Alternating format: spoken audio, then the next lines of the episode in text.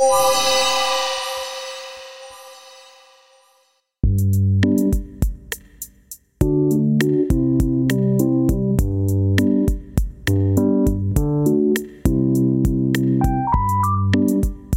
everyone, and welcome to Into the Aether. It's a low key video game podcast, and my name is Brendan Bigley.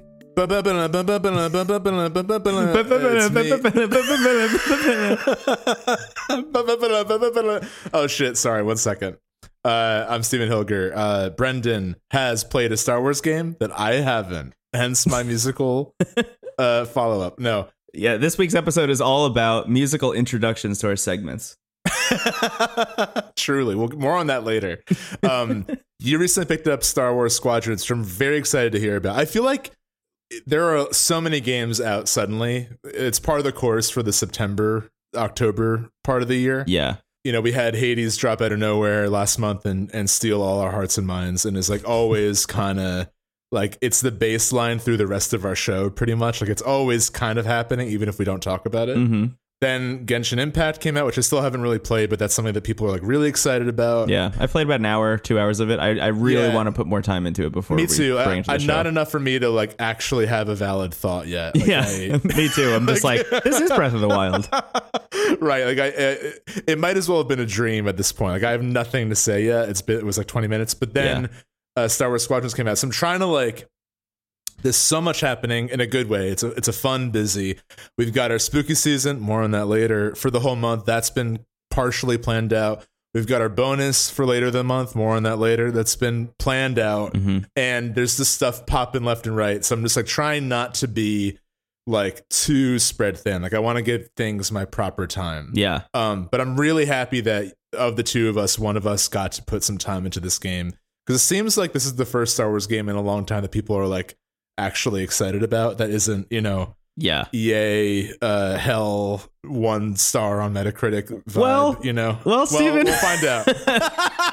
Let me tell you a little bit about EA presents Star Wars Squadrons. I mean, can- I just want to say too, like truly, like I, I, Star Wars for me is not a selling point. Like I like the series, I followed it, but like I Mhm. don't really, you know, I think there are people who really want a Star Wars game, and that goes into a whole other Yeah, thing. You know, I think uh, Star Wars has become this projected idea of like whatever you think Star Wars is, that's your version of it, and nothing will ever make you happy right. at a certain point. um, I, I dig it. I mean, I love Knights of the Republic. I liked the new ones. I like the old ones. Uh, I have a weird soft spot in kind of like Oblivion Land for the prequels. Uh, so that's where I'm coming from. So I don't really have like, I didn't really have a strong interest in getting this, but I do want to hear about it. And I'm actually thinking about maybe picking it up if you can sell me on it so we can play it together. So oh, we'll interesting. Okay, okay. Yeah. This is fun now. Now there's It's the a pressure. challenge. Yeah, yeah, Okay, this is no longer a low key video game podcast. This is This is a high key sales pitch just Sell for Steven. Steven on Star Wars.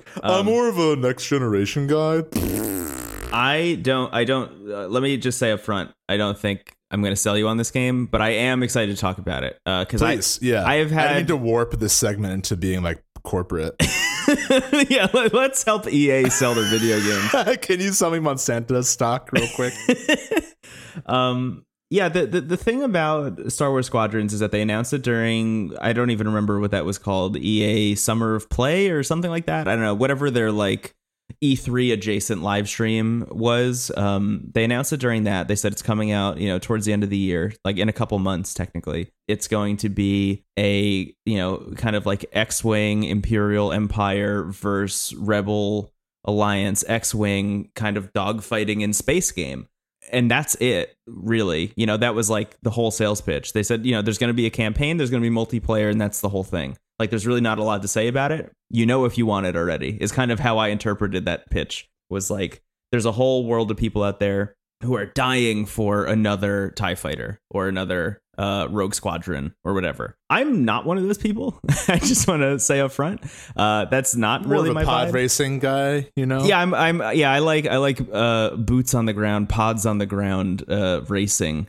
Uh, if if I'm gonna get behind the the wheel of a Star Wars vehicle, uh, I would rather be a pod. Anyway, um, yeah, I I'm not even really that much of like a flight sim person. Um, but weirdly enough, and I don't I don't really know how to explain this too well, but I'll try my best. Weirdly enough, my vibe in most multiplayer games like online multiplayer competitive games that have vehicles is that like let Brendan drive. Like whenever I'm playing with other people, the vibe is always like if there's a truck or if there's like a, a spaceship or if there's something, give Brendan the keys to that thing and he'll drive us around and it'll be fucking sick. I'm like the I'm like the baby driver, like getaway guy in like every game. This is like this goes back to like when I used to play Call of Duty 1 competitively and they like released an expansion pack that in- introduced trucks. I don't know why my first thought was just Max Rebo with AirPods just like at the wheel. That's awesome though. That's such a that's a weirdly crucial role in a game like this, in a game like Halo, especially. Yeah, yeah, absolutely. Yeah. So it, it was always just like my thing, I guess, to like be the person who's like flying around or driving around or whatever. So that that's kind of like the impetus for my interest in this game. And then there's another series that came out on the PS2 era that was called. Uh, there were two of them. It was um, I, I actually don't remember the name of the first one, but the second one was called Jedi Starfighter, or it might have just been Jedi Starfighter one and two. Um, but there were these games where you were literally like a Jedi behind the behind the wheel. I don't know, in the cockpit of like a, an actual Jedi starfighter. Um, and it was a campaign that was like fine. You know, it was like you know PS2 Star Wars. Uh, but was like very much a dogfighting simulator where you also had some like weird Jedi powers while you were like flying around, which is kind of cool. It's a cool idea. Um, and I ate those games up. I loved those games. And like I'm not I I didn't have it at N64 as we've talked about a lot. I didn't play Star Fox really, you know, outside of like multiplayer at some people's houses sometimes. Why didn't you come over? That's the biggest it's a growing question the more we talk about this era. Yeah. You should have come over. But all that said, uh I was curious about this game because I knew a lot of people wanted a thing like this to exist for a really long time based on the old Rogue Squadron TIE Fighter games for PC. Um, I'm coming at it from this kind of like more modernized version of it through Jedi Starfighter. And then there's the more recent EA Battlefield, or sorry, Battlefront 1 and 2, um, which also include, you know, the ability to get behind or I keep saying get behind the wheel of, get in the cockpit of a TIE fighter or an X Wing or something and fly around. get behind the wheel of the Death Star. oh, that would be wild. Yeah. Um, drifting Death Star. Uh, anyway, so I I, I was um I, I, loved playing Battlefront one and two, the more recent ones, specifically because of the vehicle stuff. Like everything else wasn't very interesting to me. So I was like, okay, if if this is if this is EA just saying like, oh, we got that right in Battlefront, and we're gonna turn that into a whole video game, that's cool by me. Like I'm very yeah. into that. It's very much like um like Assassin's Creed 3 having ship combat and then them being like, "Oh, people love this, huh?" and then making the pirate one after that. Yeah. That's yeah. what this feels like. Um so it came out kind of I completely forgot it was coming out until I saw reviews drop the day before. Um, a friend of the show, uh, Dom, mentioned to us in a Twitter DM. He was like, hey, "Have you checked this game out? I think you might guys might actually like it." Um, completely forgot it was coming out and was looking for something to play this week that wasn't Hades.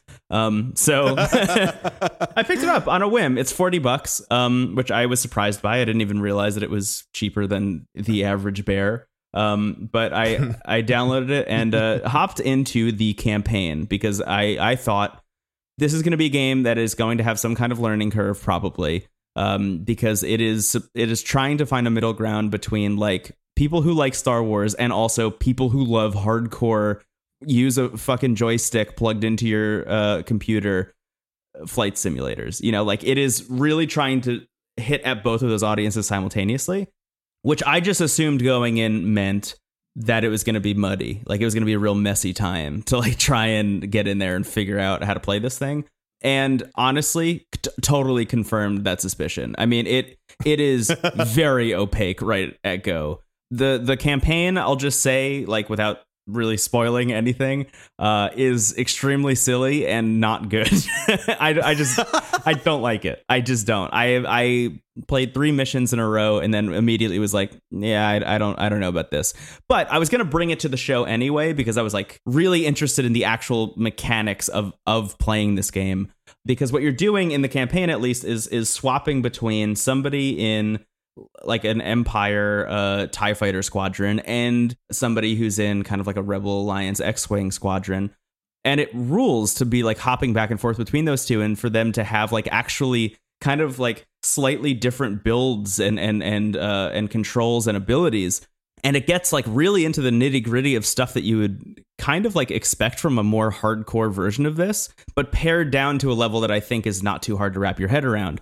So, very, very simply, like left stick, push it forward, and you go faster. Pull it back, you go uh, slower. Uh, if you take the left stick to the left or right, that's how you're doing like barrel rolls and stuff. And then the right stick is just aiming and looking around. You know, it's like that's kind of simple. Um, right trigger shoots lasers, right bumper uh, shoots bombs. Uh, and and that's like kind of the bare bones basics of what's going on here. There's really not a whole lot outside of that, uh, with the exception of where it gets really really hardcore suddenly, which is power management, which means that you have to literally divert power from one system to another. Mm, um, like FTL. Yeah, absolutely. So yeah, so in the X-wing, you're using the D-pad to say if you if you press left on the D-pad, you're diverting all of not all of, but a whole bunch of your power to uh, your like maneuverability in your engines, which means you're going faster, you're turning faster, you're doing like wilder shit. It's really for like escapes and for like catching up to people. If you press up on the D-pad, you're diverting all that stuff to weapons, so you, it takes a, a shorter time for your lasers to recharge and things like that. Your your missile lock on will like happen faster. Um, and then if you press right on the D-pad, you're diverting power to shields uh, which you know if you're getting fucking rocked by somebody who is behind you, divert power to shields, obviously. And then you press uh, down on the D-pad and it balances all three of those out to like kind of an even level. Um, so there's a lot of time spent managing power, which I wasn't expecting. I thought it'd be like a fun, goofy thing to do if you're like really intense and hardcore in the game, but like is really something you need to be thinking about all the time. That's interesting. Yeah. Yeah. Um, and, and I imagine there's a whole world of people out there who love that, who are like, this is the dream for me. This is exactly what I wanted from I feel game. like any role play, like Star Wars, Star Trek, the role play of Captain is yelling, divert power to shield. Yes, That's like yes. what everyone dreams of yelling, you know, in a jumpsuit. Absolutely. For real. Yeah. And that and that is very much what you're getting out of this game. Um so that said, I think it actually is succeeding more in getting closer to what those more hardcore flight sim like dogfighting combat lovers want, I think because I don't think games like this come out a lot. From at least based on some of the reviews I've read, um, specifically, I, I, would recommend going and reading Rob Zacny's impressions on Waypoint, uh, or I guess Vice Games, uh, but Waypoint. Go read his. Uh, he is like a longtime fan of this kind of stuff, and and hearing him talk about like what this game gets right for people who love that kind of thing was really kind yeah. of eye opening for me specifically as somebody who has no idea what that world is like and coming at this with like, you know, big blue puppy dog deer eyes just like I'm excited to have fun. Like yeah. It, I I really appreciated reading that take on it. But I do think it's getting closer to that than for people with big blue puppy dog deer eyes saying, I just want to have fun. Like, I think those people are going to have a much harder time getting into this. And I don't think the campaign helps at all because the campaign is very, very silly. Um, I'll, I'll, say, you know, I'll actually maybe just yeah, say, give me some deets. Okay, there's one, uh, there's one bit that happens right at the top. It's like the opening of the game is uh, your your follow the camera is following uh, the captain of a Tie Fighter squadron, and it's right after Alderaan blows up. So, for those of you who have watched A New Hope, Darth Vader blows up Alderaan with the Death Star. Uh, very sad. It's, it's it's a really brutal moment in the game, this has just happened. And you, sorry, your captain is being given orders to go find all of the ships that escaped Alderaan before it blew up and like take them out, essentially. And and he looks at the commander and is like, "So just to be clear, you want me to go like slaughter all these refugees?" And they're like, "I don't want you to do this. Darth Vader wants you to do this. This is this is from Lord Vader." And he goes, "Okay." And then he goes and he he meets up with his like squadron, of which you are one person in that squadron um, and he's like, "These are our orders. This is what we got to do." Uh, X Y Z thing. Uh, and and and it seems like the second in command is like, "Wow, I'm so excited. This is gonna be great." Orders from Lord Vader. This is so exciting. And he's like, "Between you and me, you're okay with going and and just like killing all these refugees on these ships. This is the like the the captain of the Tie Fighter guy asking this question, and she's like, "Yeah, it's an honor to do things for Lord Vader." Uh, and and he's like, "All right," and then she walks away, and then he to nobody says out loud, "You hear me, but you don't understand me." And then, wow. and then the mission starts and he immediately defects and then starts shooting at you because obviously you're the bad guy. I mean, you're horrible. Right, right. Um, but just just him out loud saying you hear me but you don't understand me was like all I needed to know what this game was trying to do That's from a story literally perspective. like what Javert says when everyone else is off stage. Like, you know, like, Yes. once everyone's left, he's like, "Out," you know, like Yeah. that's exactly like and it was exciting song. in yeah. in Les Mis when it was written for the first time. that's what I'm saying. It was an incredible line in Les Mis, and not so much in Star Right. Wars Squadrons presented by EA. zero Les Mis in this new Star Wars game, zero stars. Yeah, exactly. Well, there's a little bit of Les Mis, um, but Mm. it's not very good. Uh, so Jar Jar sings on my own. It's like, uh yeah the the campaign so he defects right and then that mission is you're you're you know trying to take out all of these all of these refugees which is like a really brutal mission and like just shouldn't I don't know, it was just upset it was an upsetting thing to be doing um yeah. but obviously you're stopped before you can do anything because he defects and shoots back at you and whatever. And then you switch over to uh, the rebels side, uh, where suddenly you are catching up with this ship that is trying to leave, being shot down by TIE fighters while this guy is defecting. And now you're on the other side of this encounter, essentially. Admiral Ackbar is there because he's still alive at this point. Admiral Ackbar is there. And uh, this captain guy is like, I'm trying to hold them off for as long as I can. And Admiral Ackbar is like, Are you defecting? And he goes, If you'll have me. And the Admiral Ackbar is like, Everybody follow his orders now. And, and you have a captain already. There's a captain of your like X Wing squadron that exists who is now taking orders from this TIE fighter guy who just said out of nowhere, Hi, I'm defecting, which I thought was why it was a wild choice. Um, and, Yeah. and and that's kind of the level of where the campaign is. I'm not going to go any further into it. That's honestly more than I want to like talk or think about it. yeah. But I was really just using it to learn the controls. Was always my thought. Like I just wanted to kind of like Totally. Yeah. Uh, tutorial. yeah, just like figure out how to play the video game. Um, and I I kind of feel like I didn't do that in the campaign either. So I definitely learned what the buttons do. But the thing about playing the campaign that I, I wasn't expecting is that I don't think the AI is very good. The AI very much is flying in squadrons. So like when there's a group of four TIE fighters that you're trying to shoot down as an X Wing, they are flying in formation as four TIE fighters in a way that only robots can, and like absolutely not real people who are flying TIE fighters, you know?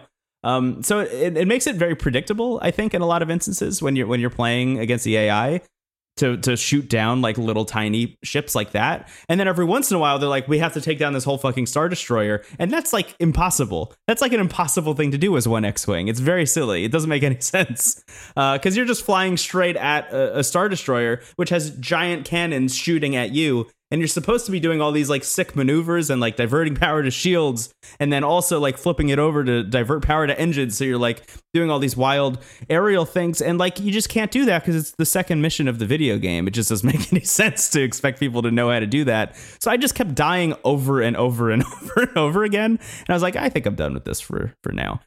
And that takes me to today when I you know, I was expecting to come into this episode to bring this up as uh, as like a as the middle segment, you know, just kind of like a, a thing we kind of jump into and then jump out of, just like this is a thing that exists and I played it and it's worth touching on because it's uh, doing some cool stuff.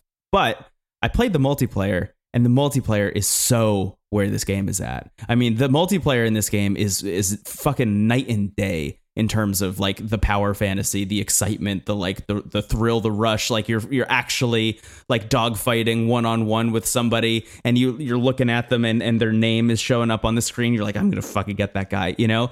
and and just constantly doing these like aerial loops through asteroid fields and like around like big destroyed um like uh prequel era uh it wasn't the rebellion. What was that called? The republic. Like you're you're kind of flying around like old destroyed like republic ships that are just like floating through the air um and like swerving in and out of nebulas that like give you stealth but do damage and it's like very risky. It's like high risk and like there's sirens going off all the time. I mean it is a thrill awesome. to the point where Yeah. like i am doing the like actual in star wars like screaming woohoo as i'm flying around you know? Like every once in a while when you pull off some like wild shit when you take out like three tie fighters in a row or three x-wings in a row depending on what side you're on it's thrilling. It it feels like exactly what I wanted this to be, and is so wild to me that you don't get that at all from the campaign. Yeah. which is gonna be the thing that most people start with. You know, because most people are gonna do the exact same thing I did. They're gonna download the game, try and play the campaign to like understand how it's played, just from like a pure mechanic standpoint, and then maybe bounce off of it and like maybe never go back to it. But once you get into the multiplayer and you start playing it, you'll start to level up because this is an EA game, and obviously you start to level up uh, once you play the multiplayer. But when you start to level up, you unlock you'll you'll unlock the ability to change your ship in in in ways that will like markedly change how you're flying those ships. So like right now, my X-wing, for example, instead of just shooting lasers like constantly, you know, just like the the the constant stream of, of, of lasers, I have like a burst fire that does like a little bit of uh homing. So like it kind of auto aims a little bit for me and and that by itself has completely changed how good I am at playing online multiplayer. Um, my my first couple matches before I leveled up and was able to unlock that to now is like uh, it's like playing a completely different video game. But on top of that, playing against real people feels refreshing in the way that playing against the AI in the campaign absolutely does not. Like if you're looking for that thrill, if you're looking to like have that experience of like flying a tie fighter or an X-wing for real for real, get this game and play the multiplayer because it it is it is amazing. The bummer for me personally is that this isn't why I wanted to play the game. Really, I wanted to play the campaign and have a good time with it, and then put it down and move on to the next thing because I heard it was short and that was kind of exciting to me. the The fact that the multiplayer is the thing that is great here means that I'm not going to be able to invest as much time in it as I'd like to. Honestly, Yeah. like just like knowing myself and knowing how quickly I pick up and pull, put down multiplayer games like this, I'm not going to invest the time into it to get like really awesome stuff out the other end. You know, like I'm not going to upgrade any of my ships all the way. I'm not going to unlock like a weird helmet for for my imperial guy whose name is mustacheless Waluigi by the way um, because their character creator literally is just pick a face and I was like well I can't really make Waluigi but this guy kind of looks like him without a mustache but anyway, yeah, I'm, I'm never I'm never gonna get that stuff out of it. But I did want to talk about this game on the show specifically because it does accomplish the thing that I think a lot of people want. It is a weird middle ground between what everybody wants, but is accomplishing something, and I think is worth playing. I imagine if you have an Xbox, it'll show up on Game Pass eventually because EA Play is getting added to Game Pass. So I imagine this is going to be a Game Pass game. This is going to be a great Game Pass game to just always have downloaded and just like hop in with your friends and like just kind of fly around a, a, a- a fucked up Star Destroyer and and shoot people out of the air. Like that's going to be so fun. Um, it's going to be thrilling, and and and I think for those people, uh, you're going to have a really good time. There's another side of this that I think is really fascinating uh, that I want to drill down on just for a second, which is that it's very clear that this game was made for VR. Uh, it's very clear that this game was made for people with like really awesome VR headsets. Uh, because every single moment where you have control of your character, but you're not in the cockpit of a ship, is spent being placed exactly where you are. The left and right stick both make you look around instead of making you move around. So it's it's clear that it's like supposed to be okay. You're dropped in this point, and then use your VR headset to look around and talk to people. but uh, I I did I did really keep thinking to myself over and over again, like, man, what it must be like to have a really solid VR headset for this game. Because I Yeah, imagine it. I mean, look, EA has crushed it in some ways with their Star Wars license and completely like shit the bed in others. Um, you know, Jedi Yeah. Fallen Order, good game, good video game. Would recommend playing. Uh, Battlefront one and two, a little iffy, but the the the visuals, the scope, and the sounds of those games is really what I find super compelling. I mean, the sounds of the Battlefront games are so spot on, and all of that is present in in Squadrons. Like all of that is there. Uh, so I can only imagine using like a binaural audio headset and a VR headset and using an actual joystick is probably like the coolest video game that you could play right now. I imagine somebody out there has that set up and they are losing their fucking minds playing this game. Yeah, yeah. And I'm so happy for them. you know what I mean? Uh, but for me, sitting on my couch, you know, leaned back as far as possible uh, with my Xbox controller, just like going, oh shit, every time I'm like doing a barrel roll or something, um, is just as fun, at least for me at the moment. But yeah, Star Wars Squadrons, it's a, a, pretty good game. It's a pretty good game, uh, and I would recommend it, especially when it's on Game Pass, which I imagine will happen. It, sounds like the central mechanic of at least like flying is the selling. Like that's what they did well, and that's what people were probably wanting from it. Exactly. it sounds like. Yeah, so, it's very cut and dry. I mean, it's very simple. It's like, do you want a game where you can fly a Tie Fighter or an X-wing? Cool, they made that, and you can go play it. that said, I mean, there is a really steep learning curve. I don't know if I mentioned that yet. I mean, it is like it takes a while to really like get your bearings and understand how to do it. And honestly, like for real, this has never happened to me before while playing a video game. I actually started to feel like nauseous and tired. Like I started to feel seasick, um, which for me, seasickness just equates to being tired. Uh, so I played a couple like of the tutorial missions and the opening of the campaign, and I immediately had to take a nap. I was like, I have, I, I can't do this. Um, but that's what happens to me with Outer Wilds. Uh, oh, really? Like I, yeah, I, I don't normally get motion sickness or anything, but like that game and that's like maybe the sole reason why it's not like one of my favorite games ever because like I love everything else that's happening Yeah, there. yeah. But like playing it in moments of like losing balance and gravitational focus like made me dizzy for like the rest of the day. Yeah. Like I I remember standing in my shower and not like not being confident in my placement on this earth. Mhm. Like it was which is maybe a testament to how powerful that game is, but like Yeah. I think it was more biological than emotional. It was just, it was not great. But yeah, um, I, so I actually don't know if I would do well with this, but it sounds great. And like you said, I think if at the very least we can bring a game to the show to be like, hey, if you like X, this game is really doing that variable well. So Yeah. like, pick it up. Absolutely. And I do want to say, like, going back to the game and playing multiplayer and stuff, like, I do feel okay playing this game now. Like, that, that, Yeah. that motion sickness side of it has, like, completely faded away at this point. I think it just became, like, once I got more confident in what, you know, pressing certain or pressing the joysticks in certain ways, like what that motion was going to look like. Um, I think once that confidence was built up is, is when I stopped feeling it. You know, I think at the beginning, it's like you, you're not really sure what you're doing. So the the screen is just moving in wild ways, and it's very engrossing. I mean, because you're just looking through a cockpit. You know, like you see the buttons in front of you, and you see like the dashboard and stuff. Like there, there's no like there's no view where you're outside of the X-wing and you see the X-wing. You know, you're really in it the whole time. Um, which again, if you have a VR headset, probably wild.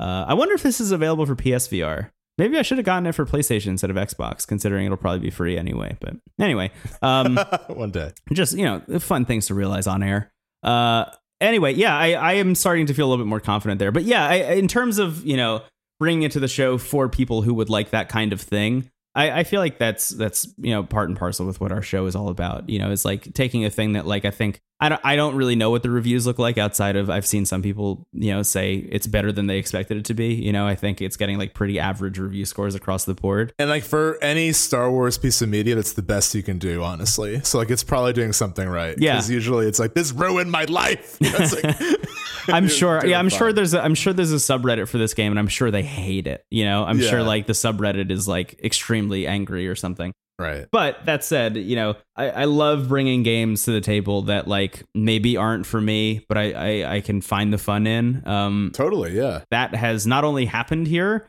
uh, but I think I have found the fun for people who are maybe a little bit like walking on thin ice, you know, in terms of their their love of the Star Wars franchise and maybe want to try something like markedly different than what you would get in a Battlefront or uh, Jedi Fallen Order, for example. Yeah. I mean, Jedi Fallen Order feels much more like, I mean, I know EA published it, but that was Respawn, like kind of Yeah. doing their thing. Um, Yeah. I have, I still haven't played it. I think I, no, I don't have it anymore. A friend lent me a copy and I never played it. I'm sorry.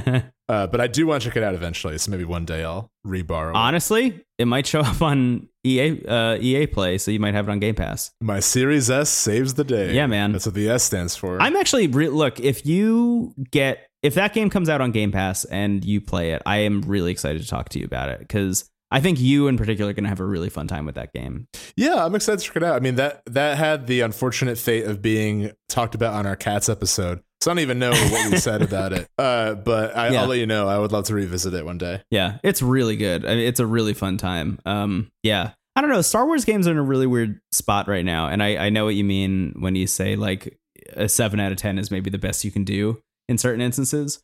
Um, I Yeah. I I just feel like you're never going to please everyone in a lot of in a lot of instances which is like such a huge bummer um, but i'm just really curious to see stories outside of like the main trilogy Yes, that's where I'm at. I think it makes the universe feel smaller whenever someone like Admiral Ackbar shows up. i agree like, i agree he he is not even that important in the movie. I'm sure there's extended lore about him, but like Yeah. you're putting him in because you want this moment to feel important without actually making it feel important. yeah I think that that's why I love stuff like Knights of the Republic, where like you could take the Star Wars name off that game and it still works. Yeah, you know, totally. Like that is a really and and and the thing about Star Wars, like it's the biggest, at least in the U.S., it's the biggest franchise. So you know, it has the most fans Mhm. and it has the widest like gradient of fans of like who wants what from this, and that's that could be really cool. It doesn't have to be a negative thing, but I think everyone goes in with like what Star Wars is to them. I know a lot of people who like primarily follow the extended universe stuff. Like they don't even yeah think of the movies when they say they're a Star Wars fans. So like for you and I, I, I think we have the sh- the same interest in that. I want to see how you can actually extend the universe. Like, do I think uh, Fallen Order seems like it's getting at that a little bit. It's still in the confines of of what happened in the original movies. yeah but it's darth vader is enough- in that game you know Right, Yeah. right. But I think stuff like Shadows of the Empire and Knights of the Republic, like I'm always into that because I'm like, this is great. Yeah. this is a cool little fresh take on it. Yeah. And I, I would say, in terms of squadrons, you're not getting that from the campaign, really. But if you just want like a really solid multiplayer dogfighting game, definitely, definitely check it out. Um, it's a good time. Hell yeah, cool. Uh, Want to take a quick break and then we'll uh, get into it. I would love to take a quick break. Okay, see you soon. Goodbye. Bye. oh shit, that's my phone. Sorry. What? Uh, Can you imagine being the person who has as the ringtone and also answers the phone with what? It's a rough vibe. talk to me. That's what I do.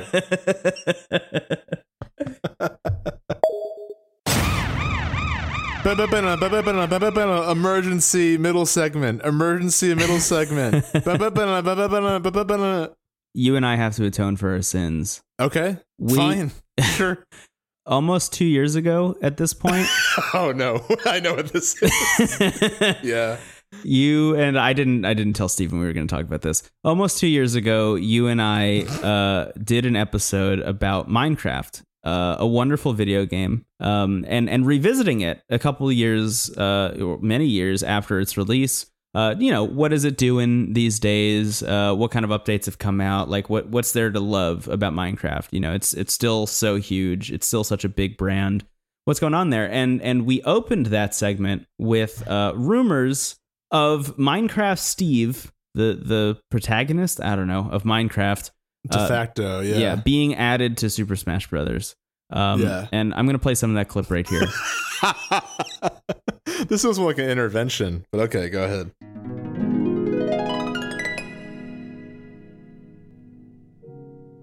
I discovered in one of many Smash Bros. DLC leaks that one of the characters that kept popping up as a potential DLC character is Minecraft Steve, which I am drawing a line on. I just can't.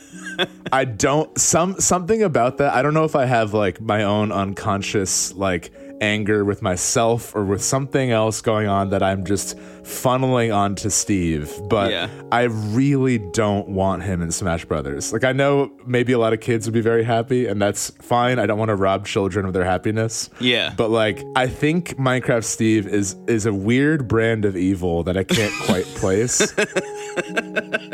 Cuz I don't know if I don't know we'll talk you probably know this again cuz poof Brendan he knows Minecraft. Let me tell you. from from wool to swords to obsidian gates. This guy's like a book a book of Minecraft.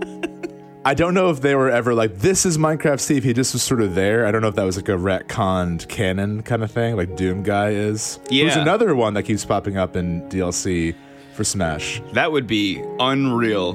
I'm more into that than Minecraft Steve. I'm more into like a jar of mayonnaise than Minecraft Steve. I really don't want him in Smash Brothers. Yeah, I just I'm, like I'm, I, you I'm could tell me a side. you could put Minecraft Steve and Anderson Cooper next to each other, and I would be like, Anderson Cooper is going to be the Smash Brothers character of these two.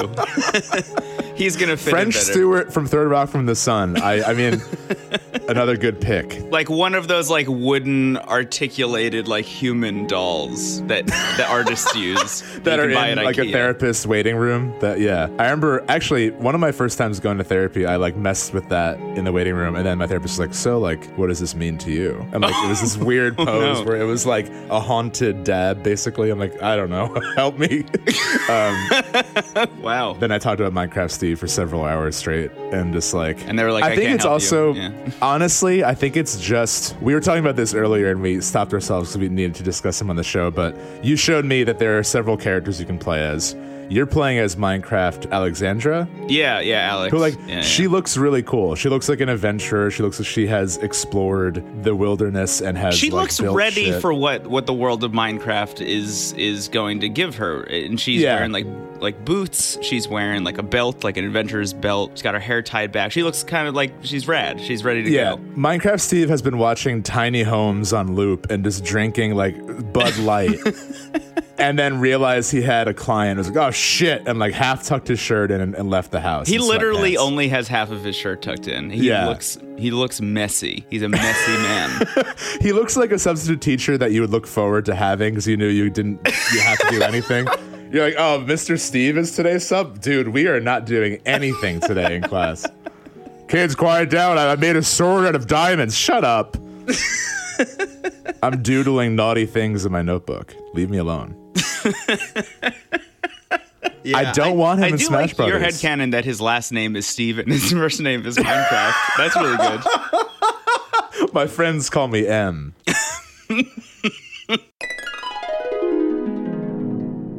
Okay, we're back. Um, I don't even know how to say it, but Minecraft Steve is in Super Smash Brothers now. Yeah.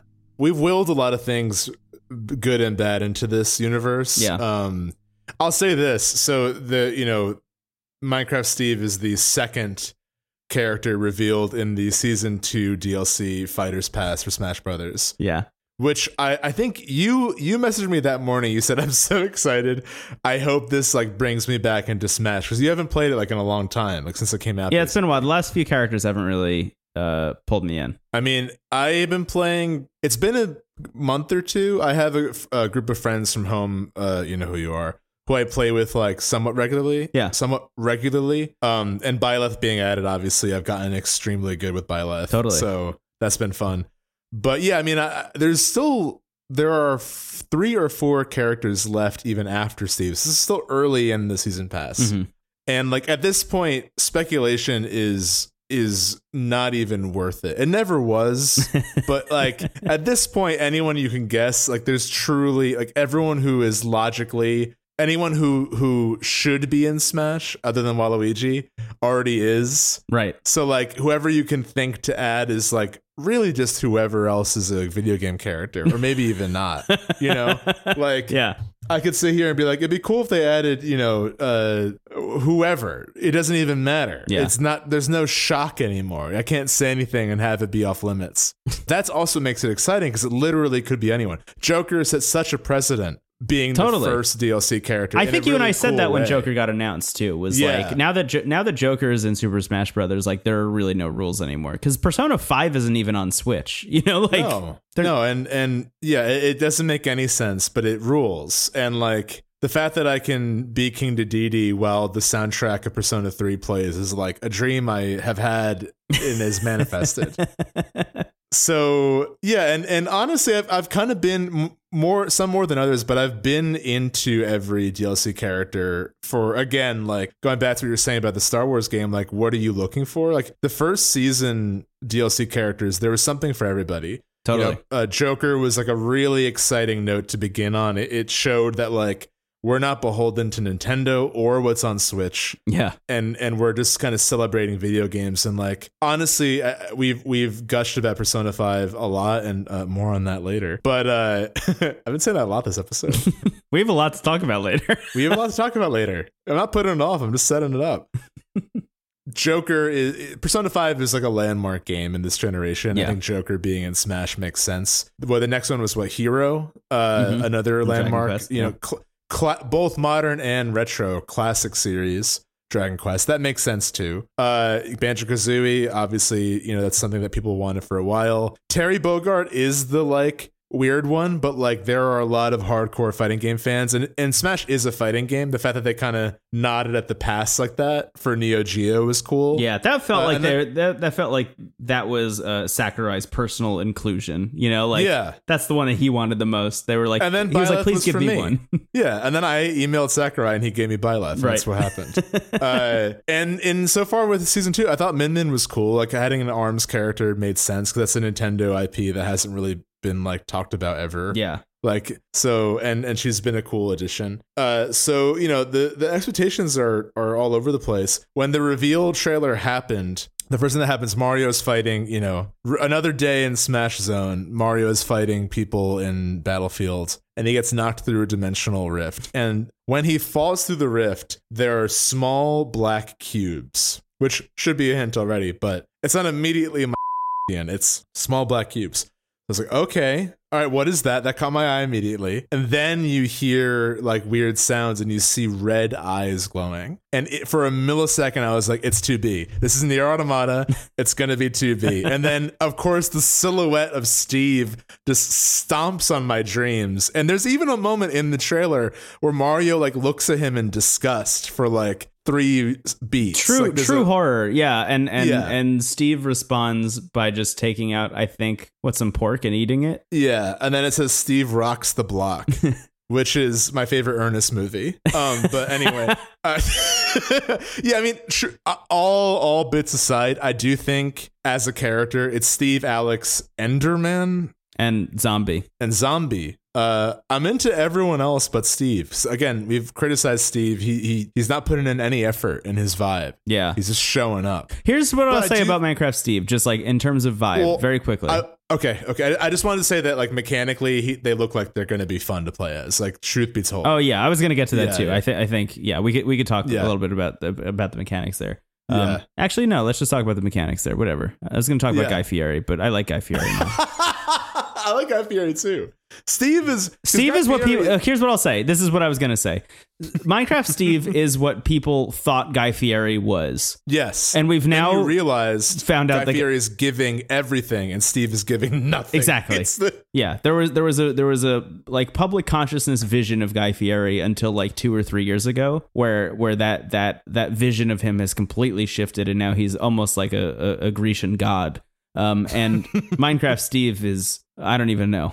I don't even a, gut, a guttural scream from from the collective consciousness of all of us. Minecraft Steve is like you like search on YouTube like how do I tie a tie? I forgot, and like he's the guy who teaches you. It's like a shitty video with like more dislikes than likes, and he's like, "Here's how to tie a tie." It it was the second help. YouTube video uploaded. Yeah.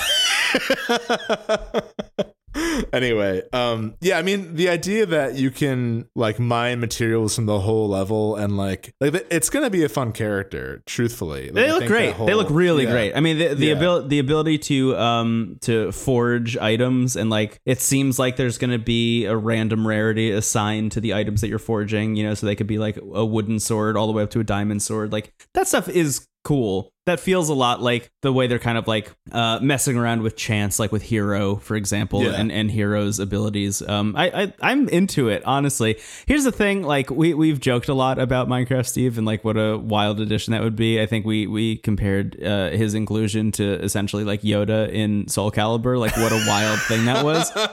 yeah, And I still yeah. do feel that way. But see, Yes. here's the thing. Sakurai and his team are so fucking good at their jobs. Yeah. I mean, they're they're uh, like un, they're just an unbelievable team of developers. And the fact that this reveal happened, and I went from like shock, awe, and horror all simultaneously to like, oh, actually, that looks really fun. I it's just a testament to how incredible their work is. Um, Oh, totally. Yeah. and I also, mean, like, we've since found out that they've been in talks to add Minecraft Steve for five years. Um, that was the first time that like they had discussions about adding Minecraft Steve, and it took this long to make it happen. Which I have to assume just means like they were really taking their time making that work, and Yeah, absolutely. it seems like they did. And and it's a very Nintendo move to not release a thing until it's like perfect. Uh, so I imagine we're gonna have a lot of fun with Minecraft Steve. Steve. That's how I think his name is going to be announced. Yeah, I'm. I, that's gonna be a nightmare. Dude, I, I- it- my biggest gripe, my only actual, because I'm totally with you. I think it's going to be fun. Like all bits aside, it's going to be a fun Yeah, time. It's yeah. going to be good. But I know my friends know how I feel about Steve, and they're going to get good with Steve to piss me off. So Oh yeah, I was like, three Steves. pure, like absolutely planning on maining Steve for a while. yeah, yeah. I know. I don't know why I'm like the victim of of Smash Wrath sometimes, but It's because you play as King Dedede and you do the the lounge move every time you kill one of us. that's true. Or with Byleth, I go like lesson learned or whatever she says. Yeah. Uh, I do taunt a lot. You know, point taken. Point taken. Maybe I'm Enderman. It's That's why I don't know myself. Yeah. Um, it's gonna be good. And I'm also, I think zombie. there's still. Th-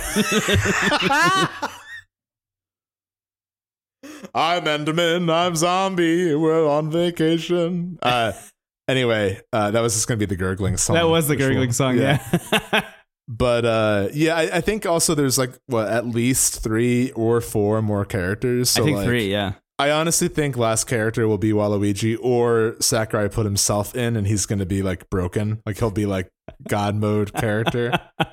uh, I think they know like if this is the last season, which it might be, I think they know to go out with like a, a high note. And I don't even know who that would be at this point other than those two. Yeah. You know, like those would be the big ex- exciting announcements. Yeah, there are a couple out there just like kind of floating around that I think if they added any of them, it would be like, you know, a megaton announcement like Geno from Super Mario RPG, Yeah, which like yeah. people want for reasons that I, I think like are now past actual desire. You That know, was a big like desire on like a games GameFAQs forum in like 2007. yeah, and I think people I, I think people want Geno now more for like the meme than anything else. Kind of like when they added Ridley. I felt like Ridley was Yeah. them saying like, "Here you go, you can have your your meme character." But uh, I Geno is one of them. Waluigi's another one. Honest, like truly, Goku.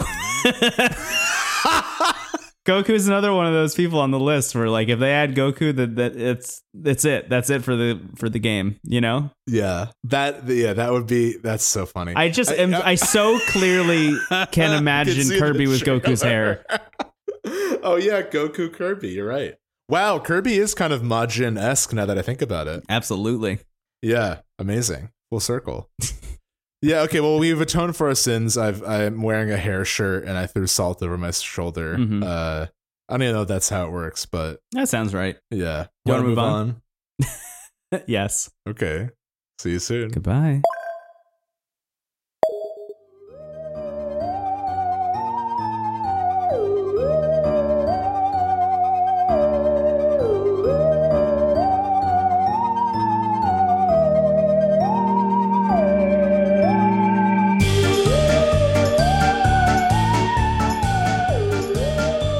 The veil is thinning. The dawn of spooky season is here. I'm so excited. We're finally here uh, in our spooky zone uh, where we talk about some kind of Halloween game. We do this, I think, for every week this month. We'll find at least one or two, maybe more, Halloween appropriate games to talk about. And for this week, I have finally put in some time with The Binding of Isaac. I'm so I've been excited. playing I'm so excited to talk about this game. this is for you. I actually, it's worth noting. So I, I had throughout the year, I've been kind of finding games that I think would be cool to check out for this season. Truth be told, I wanted to do that with Hades. I wanted to keep Hades for Halloween, but it was just too urgent, too good, too soon. It was our river Styx into spooky season. yeah. Um, so we're in Tartarus now, uh, and our friend Will, I, I tweeted out, uh, like, hey, if anyone has any, because I, I don't know, like a, I don't follow horror games super closely. Um, it's a little bit of a blind spot, so I tweeted like, hey, if anyone has any like Halloween s games that are worth checking out, please let me know. We got a bunch, which I will probably explore later in the month as well. Yeah. And our friend Will w- said, "Has Steven played Binding of Isaac?" Mhm. Almost in like a like a step up way, you know, not like a, this would be fun to recommend. It's like you should do this. Yes. Yes. Yes. So uh, thank you, Will. I finally played it. We streamed it recently, uh, and it was a really fun game to stream. And at this point, I probably played it for like I'm still very early, so I'm like probably five hours in Hmm. total at this point. Have you have you cleared it yet? Have you gotten to the end? No, I haven't. Interesting. Okay. Cool. Yeah, because I'm bad at it. Uh, actually, most of the stream, I, I didn't, I didn't, I was just kind of being goofy and you know not really paying full attention, but like half the stream was people being like, "Pick up hearts." Yeah. Why are you not picking up hearts? Yeah, the thing I kept saying to you over and over again was the game is so infrequently nice to you, you have to take advantage of it when it is. Yeah, yeah. I just I didn't know like what doors meant what. Yeah, I was just sort of exploring. Totally. I mean that's that's Um, a roguelike. That's learning what it means. I didn't yeah. know what the what the door symbols in Hades meant for a long time. You know, I didn't even Right, realize that they were door symbols for a while. So yeah, so I guess just to do a quick recap because I know this is a game that means a lot to you. Was it one of your bolded games for games of the decade? Yeah. Hell yeah. Yeah. Okay, cool. So this is a big one for you. Um, this came out, I think, like, well, you know more about the release history, so I'll leave that to you if we want to recap our history with it. But basically, it is a roguelike in which you play as Isaac, a baby who is thrown in the basement by his mom uh, because it's it's it's sort of a really grotesque parallel of the Bible story. It's that explored in the art style of the guy who made Super Meat Boy. So it's like simultaneously really like silly, but also really horrifying. Yeah. Which sometimes I'm at odds with, but I think overall it adds a lot of levity to like what's actually happening. But you're exploring this basement uh, in a in a really traditional like Zelda one style where there are four doors and you clear a room and then you can proceed. And some of the doors will look differently, which will lead to different areas. So like the ones I kept ignoring were the crown rooms, which are golden doors that have a crown and they give you some kind of upgrade, um, some kind of item that changes the way you attack. And you attack by crying. It's sort of like a arcadey bullet hell in some ways, where you hold your joystick in one direction and you cry tears in that direction. So all the items are like maybe making your tears poisonous or maybe making the firing rate faster. Um, it's it's it's inherently off-putting, and that's something that I Mhm. I still kind of struggle with. Like it's a really gross game in terms of its Halloween vibes. It's definitely it's more unsettling and and disturbing than scary necessarily Yeah, absolutely. but it will kind of stick with you and I, I almost wish that like it knew what it wanted to be tonally a little bit more. Like, this game's been out for a while. I think it's it's just so accepted as what it is like in i think like gaming history that like i don't know if i've really heard a lot of conversations about the subject matter itself which we can maybe explore later because Yeah. i know like you've been playing this since day one. But i do find it really it, it does have that once you get kind of used to the to the really horrific imagery happening it does have that roguelike pull where you're like just wanting to see what else is there and there are enough kind of lore sprinkled in with the items and with the uh you, find tarot cards which you know i'm a sucker for stuff like that that I'm like, okay, I'm at least asking questions. I don't think this game is going to deliver in a meaningful way, but like there's enough moving parts that I'm like into what the game is trying to do overall, but I still bump up against certain aspects of it. But mechanically, I think it's very well done, and I can see why people have dumped hundreds of hours into it and I've also like kind of aped its design in a lot of ways. Like this seems like the the early blueprint of a lot of modern roguelikes. And I think I know for a fact that it did a lot to like make the genre popular in that time. Yeah. In the early 2010s. Yeah, absolutely. So uh, it's worth noting, um, Edmund McMillen, the the developer of this game, or like kind of the, the lead designer of this game, um, took a lot of inspiration from Spelunky, which is a game we've talked about a lot on this show, uh, Yeah. especially recently. But apparently, he played Spelunky Classic and took a lot of inspiration from that, and was like, "How do I adapt that? You know, how do I how do I kind of come at this kind of genre uh, with my?" I own even found it?" uh, an item that was the splunking hat. Yes. So I kind of saw like a reference in there. That's Yeah. cool. which I think lets you see secret doors or lets you see what's through Yeah. doors. Yeah, really cool. Yeah. Um, it's wild that I still remember that. Anyway, um, yeah. So I think the first build came out. I'm gonna I'm gonna say 2011 or like the original like Flash version of the game came out around 2011, somewhere in that vicinity. And I immediately was hooked on it, pretty much. Uh, so it, it was a Flash game, uh, and and if you play the game now, if you buy it on any literally any platform right now, it will not be a Flash game anymore and it had this this very clean kind of flash animation style. It looked a lot like Super Meat Boy in a way, um, or more like the cutscenes in Super Meat Boy, I guess. And in a lot of ways, was even more grotesque visually than it is now. I, I think I think switching over to like a pixel art style as as it has now actually kind of toned down how horrifying it looked. Um, Yeah. Maybe as a way to get it on like Nintendo platforms and stuff. And there's a whole back and forth Right. with Nintendo continually rejecting this game every time they submitted it um, because they submitted it for I think the Wii U and 3DS and got rejected multiple times until it eventually made it there. I actually bought it on 3DS and never played it. I just bought it because I was like, wow, I can't believe I can get the Binding of Isaac on a 3DS.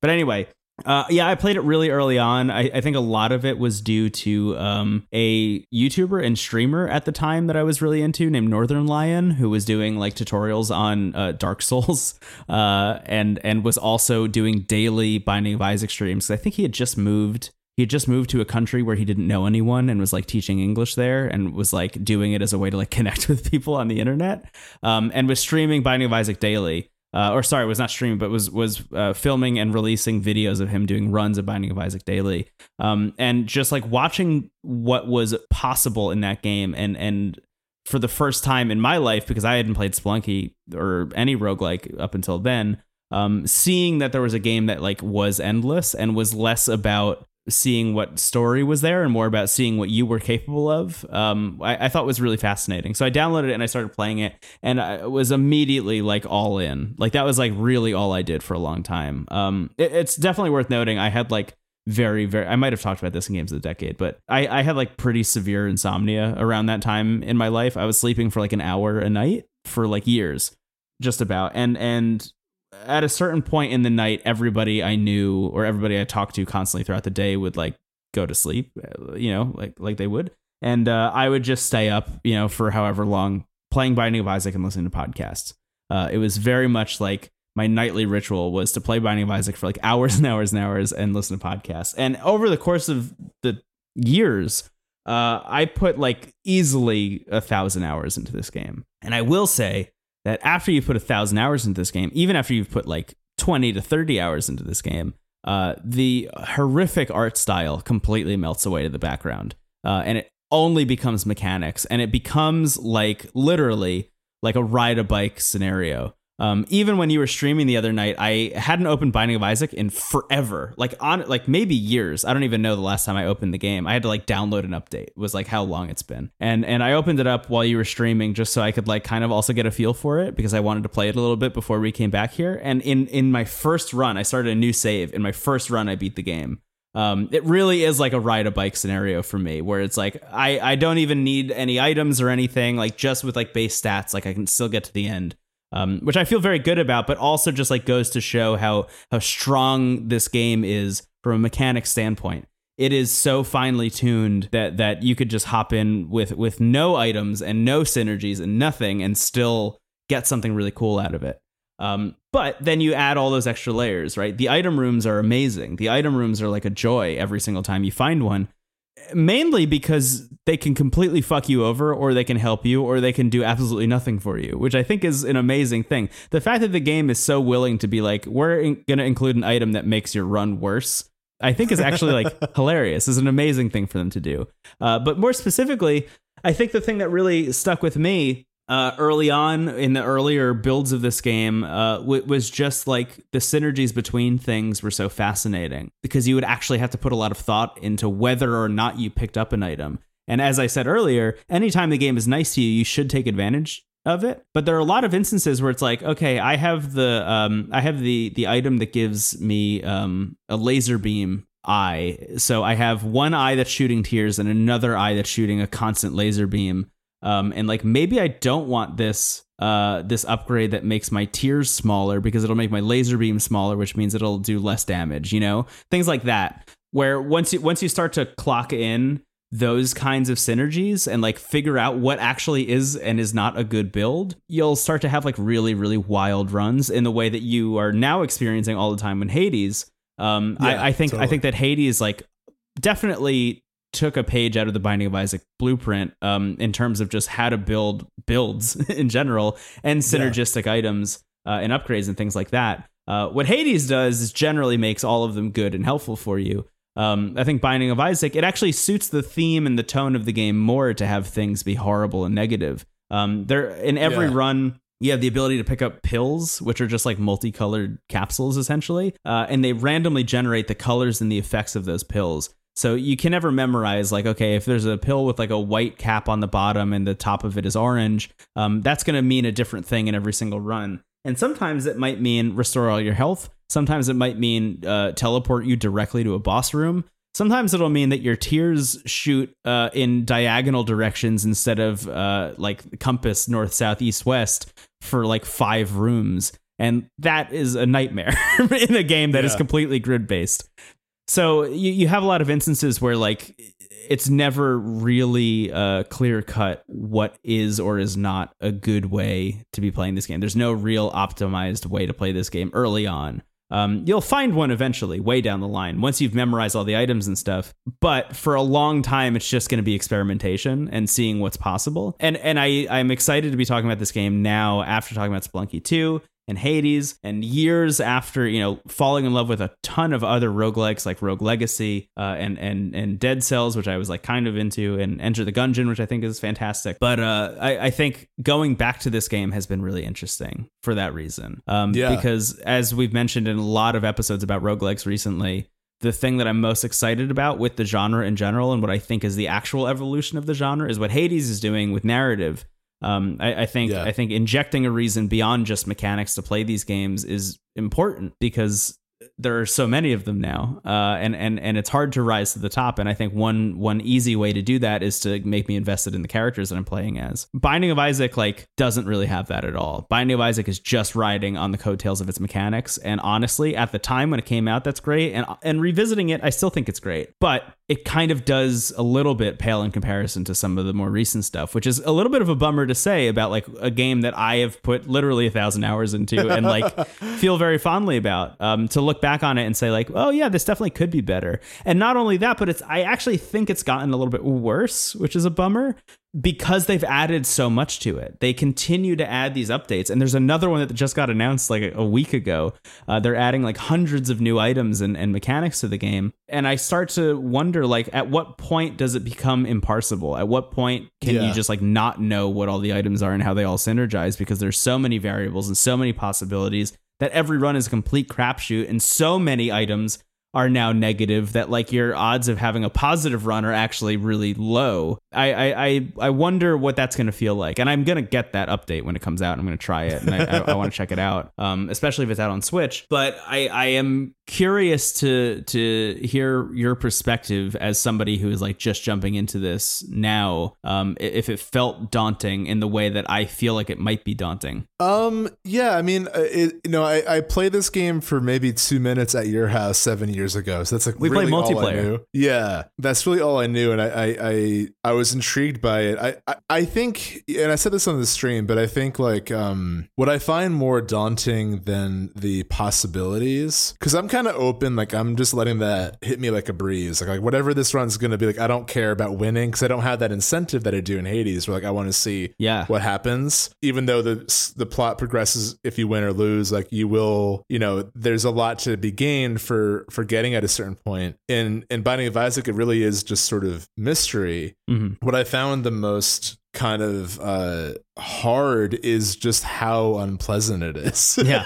and that's i mean that's why i chose it. I, I willingly did this for for spooky season for halloween and it's very much that. And if you're looking for a game that is kind of creepy you know that isn't like it's not going to make you like yell uh and but it's like definitely creepy and like in kind of a almost like gremlins way Right. uh but i just think like it has this kind of mix and i and i like i like the art style but it does kind of remind me i mean he he started on newgrounds right Yeah. Big Newgrounds Uh, developer. Yeah. yeah, yeah, yeah. And and I think like he's definitely got like a style and and uh I'm it's it's committing to that vibe, but I think like there's this mesh between like we are committing to like a very harrowing uh representation of a biblical tale and then like weird comics of like my pants getting pulled down and like people Mhm. laughing at I- Isaac.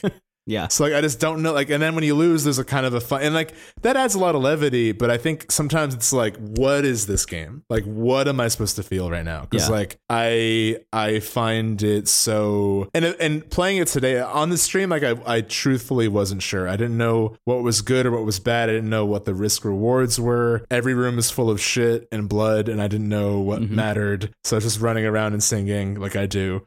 Uh and playing it again today, I got a better idea of like, okay, like, am I gonna stick around in this area before I go into the boss room? Like, do I now I have a little bit of, of knowledge of, of these items. And and I, I think that the the the atmosphere, like you said, eventually started to not get in the way. But I think like I don't want I don't want to feel nothing about the environment or the design. I want that Yeah. to be effective. And I think what's most effective and what I really commend the artist for doing, the creator, Ed McMillen, right? Mhm. Um, I think the fact that when you get these upgrades and everything, Isaac becomes more monstrous looking. So eventually you look like another enemy in the game. Yeah. Which feels purposeful. Uh, and I think much. that like you know, it's meant to be unsettling. It's doing what it it's it's doing what it is committing to. I just wonder about like uh how successful it would have been if it maybe veered a little bit away from like the more sophomoric elements um Yeah. in some ways. That makes sense. Yeah, no, absolutely. I, I, I think you're kind of right on the nose because, uh, again, I mean, just to bring it back to Hades all the time, but like in Yeah. in Hades,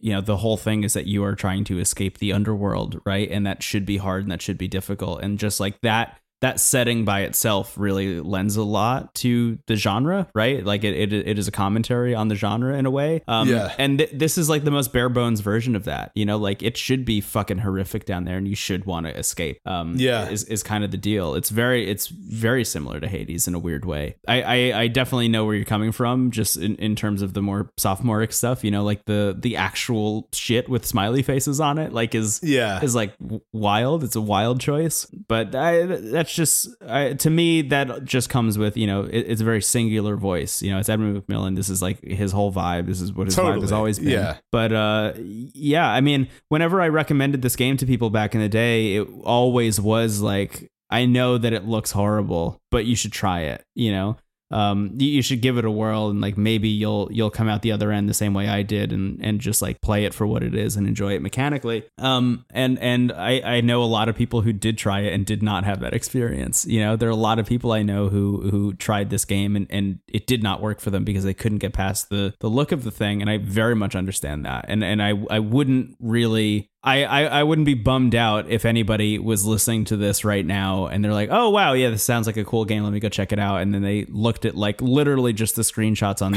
on the Steam page or whatever. I'm like, ah, I'm gonna back out of here. Thank you though for Yeah. trying. Um, I mean, and get that's that. all subjective. Like, I'm someone who likes Wind Waker, and like, you know, like I, I tend to lean towards like, I mean, you and I both prefer Elder Scrolls to Fallout. So like, Mm-hmm. not that I need everything to be clean, but I think if it's gonna be grotesque, I want to know why. You know, and I Yeah. think that it, it does a number, and that's again why it's a Halloween game. It really does create this tense unsettling, uneasy environment. And I kind of want that to escalate. I think this game is at its best when it is full of enemies. I, I weirdly want it to be faster paced. The beginning is a little bit of a slog. You're just wet tears onto like one crap with the face. Yep. And then, you know, you hear awful sounds and then you move to the next room. And like, that's not a great way to pull you in. You know, like, I think this game pulled me in when it finally like was like, oh my God, how do I avoid all this? Oh my God, this is so nightmare. Like, I almost want it to be more nightmarish. That's like weirdly where I'm coming from, where it's like commit. You know, like I want to see, I want to see uh, uh, the end result of my actions. It doesn't seem like there's really any plot resolution either, which is not. I, it, it's unfair to judge. I'm not trying to like put a different game on top of this game, but I do think I am responding well to the mechanics and to the atmosphere, even though it is horrific. I don't know that I want to stick around with it to be honest, but I do think, uh, dear listener, if you're looking for like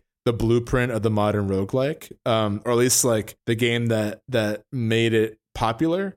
Um, definitely worth checking out. I think it has that appeal of every run is different. Yeah. And also for the Halloween season, it's definitely unsettling. So if you're into this kind of gremlins shit, you'll love it. Yeah, it'd be a Uh, fun game to pick yeah. up like for the month, you know. Yeah, totally. Um, and maybe by the end of the month, you'll also play for a thousand hours. You- You'll just yeah. fall fall head over heels. Yeah, I some of the earlier updates that came out for this game definitely improved it in ways that I, I think are are notable. Um, just adding a lot of like wild secrets and stuff, and like kind of getting more into the like biblical nightmare shit. Um, specifically like. For example, uh, you I think you ran into it once, maybe not. If you manage to make it through a boss fight without taking damage, and if you make it through a whole room without taking damage, you have an increased chance of finding what's called what's called a devil room, where you can give up your hearts, like your your max life for items that are like way overpowered, which Mhm. are amazing. And if you continue to do that over and over and over again, you can like very literally go down into hell and fight the devil. Alternatively,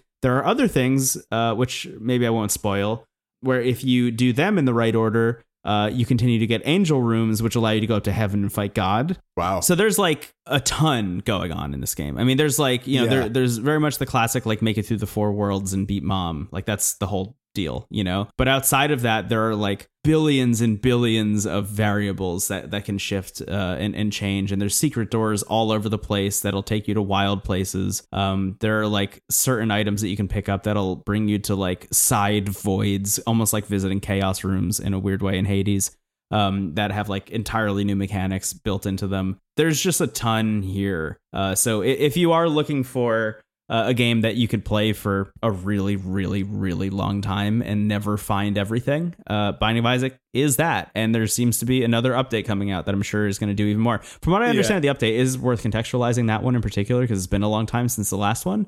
And I was really curious why, and I looked into it apparently there have just been a lot of like really big fan mods that have added a bunch of items and stuff to the game over the years. Edmund McMillen went and talked to the people that made those fan mods and said, let's collect all of these and put them in like a big package. So they're actually like legitimately releasing all of this work that all the fans have done, which is I think That's really awesome. cool. yeah, Um, totally. and it's actually like as much as I am starting to worry that it's like ballooning to a size that is like unmanageable. I am most interested in this update versus all the previous ones in a weird way because I, I would love to see what the community came up with because I'm sure they're playing with the mechanics of this thing in in a way that like it would be hard to do if you were the creator of it. You know, I think like when you're so close to it, it's sometimes hard to see those things. Um, I, I'm in the middle of watching um, the I think three and a half hour Tim Rogers review of Doom right now, which is wild. It's on YouTube. Check it out. Um, but uh, he has this really interesting point where uh, he's just talking about fan made levels that got modded into Doom over the years and how a lot of them are somehow sometimes more impressive than the actual levels that were built into the game specifically because the people that made the game like built it with a very specific purpose and the engine was supposed to do certain things and it's outside people coming into it and exploring it and poking around at it figuring out new ways to use that engine in like surprising and innovative uh, levels that they that they created. Um, and that's what I'm looking forward to from this Binding of Isaac expansion, if if that is in fact what is happening. Yeah, I mean that's awesome, it's cool that they're so dedicated to this game. And and I think like I almost think it's impossible for me to even say how I feel about it, given how early I'm in. You know, like there's so much I left to see, but you know, I thought I'd share my my. I, I wanted to check it out because I knew how much it meant to you, and it felt perfect for the season. So here I am. Totally, yeah. It's it, it's extremely gross. Uh, so you know, check it out if you're into gross stuff. Um, and if you're not, maybe check it out anyway. yeah, I think you're right. That event it'll either not be an issue anymore. Well, I, I I actually don't know. I might contest you on that. I think I could see like you said about Fallout, like you don't want to be in that world, and that's how I feel about Isaac Yeah. outside of when it's Halloween. Totally. Like I don't know if I want to play this in April. Yeah, Like, I, I mean it. Look, me saying I played so much of this game that I'm desensitized to the visuals is not a plus, but it is what happened, and it could happen to you too. I think more than more than the the graphics changing or whatever, I think that the mechanics you might love those enough that if you do find difficulty with the visuals, it may balance out Yeah, eventually. yeah. Um Uh, cool. It is wild though. I, I do I do want to mention this. Like I put all of that time into the original Flash release, and I have never put that kind of time into the like official like pixel art real release. That's interesting. It's it's as if I played you know hundreds and hundreds of hours of Spelunky Classic and like never played Spelunky HD. Like that's kind of what this is like. Um, Yeah. And I'm one of the things I've been questioning as I knew we were going to talk about this is just like why is that the case? Is it just that I had my fill of the thing and I didn't need any more? So like when it continued to come out, it was like I've actually done this already and I, I can move on to other things. Or is it specifically that there is something happening in this official release that I don't think is working on like a subconscious level that it's just like not working as well for me as the original one? And I, I'm not sure what the answer to that is, but I did want to just say that out loud uh, because it's something I've been thinking about a lot recently. Because I do have the Binding of Isaac on literally every platform it's available for. Yeah, that's the thing. If you're interested in it, it is on everything. I got uh Rebirth is like the H Spelunky HD version. Yeah. And then Afterbirth is like an expansion, I think. I think it's Afterbirth Plus right now, and I don't know what the next one is called. Um, yeah, and I, I think I got it for like fifteen dollars, so you can definitely get it. Yeah, like it's been it's out like for a while. on iOS and Android. Like you could really get it on literally any device. Uh, it'll run on everything too. That's kind of it. It is kind of weirdly Doom adjacent in that way, where like it can run on every device. yeah, yeah, but I, I definitely, I think I'll, I'll, if I do put more time into it, I definitely would love to revisit it one day because there's so much going on here. Totally. But it, at the very least, it was just cool to be seasonal, and also to just see, like, I think, I, I think I feel the way about, I feel this way about Binding of Isaac that you probably felt about like Final Fantasy IX when you're like, okay. This is like an earlier version of this genre that Mhm. Steven loves, you know, and this is kind of how I feel about Binding of Isaac Yeah. a little bit. Though mechanically, I think it's definitely aged better than Final Fantasy IX. um, but I think Final Fantasy IX is a little more magical, but less Halloween. So Yeah. you know, checks and balances. cool. That's our that's our first spooky season Yeah. segment. Um, do you know what you're going to talk about next week? Should we allude to next week? I have I Yeah, have I- ideas for what I want to play. I mean, I have two games. I have some playing. ideas. Uh, there, there. Uh, oh, again, thank you, Will, for a recommendation. Uh, for Binding of Isaac. The ones that are floating around, uh, I have Alien Isolation, which I never played. Yeah. and I know that that's very scary. I Uh, also haven't played it. I'm really looking forward to Um, trying so it. that might happen. Biohazard will definitely happen because I owe AJ a lot in this in this life. Uh, and another one that was recommended on Twitter uh, was the Dawn of Sorrow Castlevania for the 3DS. oh wow.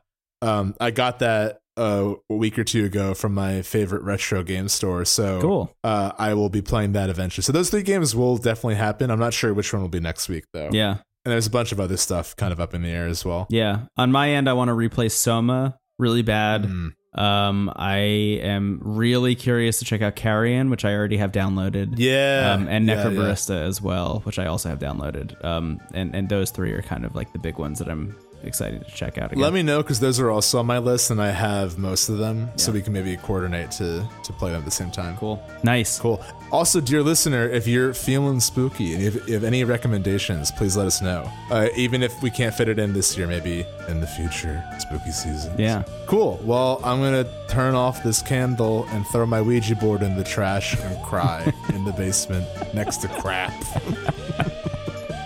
We'll be back soon, dear listener, with more video games. More video games, but not as scary. Goodbye. Let's put the mask on that cat again.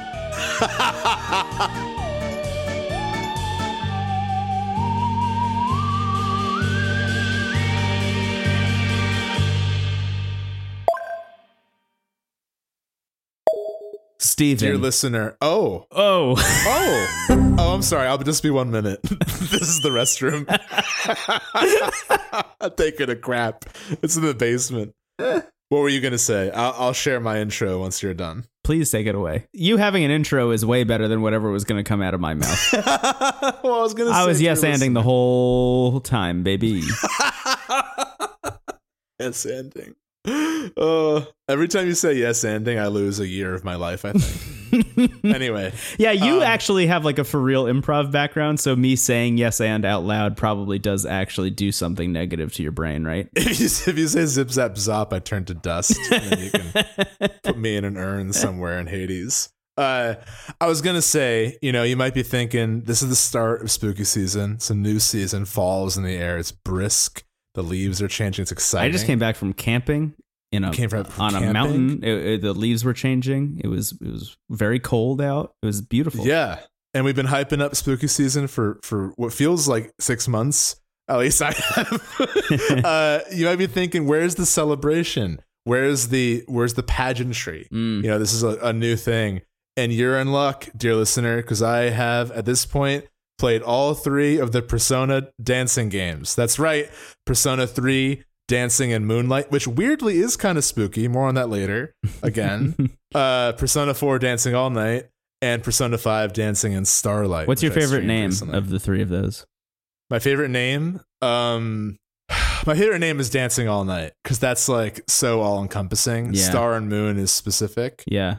I really, Uh, I really wish the whole package was just called "Dancing All Night." I really, I, I love yeah, that yeah. So this is uh, for those unfamiliar. Um, randomly, I think like a year after Persona 4 Golden came out uh, on the Vita, they released like out of nowhere. No one really knew this. Like I don't think anyone really wanted this to happen, but just sort of manifested one day.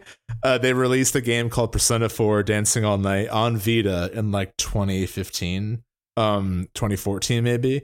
That game was half a rhythm game, like DDR, where you're pushing buttons to the rhythm of the song. Um, and all the music is from Persona, which, as if you're familiar with the series or if you've heard us talk about it, if there's any like thing, talk about taking a thing and making a game around it. Like, I think that was probably it. They were like, this music is so good. Why don't we just make a whole spin off around the music of Persona? Yeah. So that's what happened. They made this uh, dancing rhythm game. But the thing about Persona 4 Dancing All Night is that it's also half, if not more than half, a canonical sequel to the game. So a lot of it is like a visual novel that is like going out of its way to explain why suddenly this cast that you've grown to love and trust are dancing against shadows instead of fighting them. And, and, and more on that later because I want to talk about all of them. So that that's the start of this was Persona 4 Dancing All Night. And it's been re-released to PS4, which is where I played it.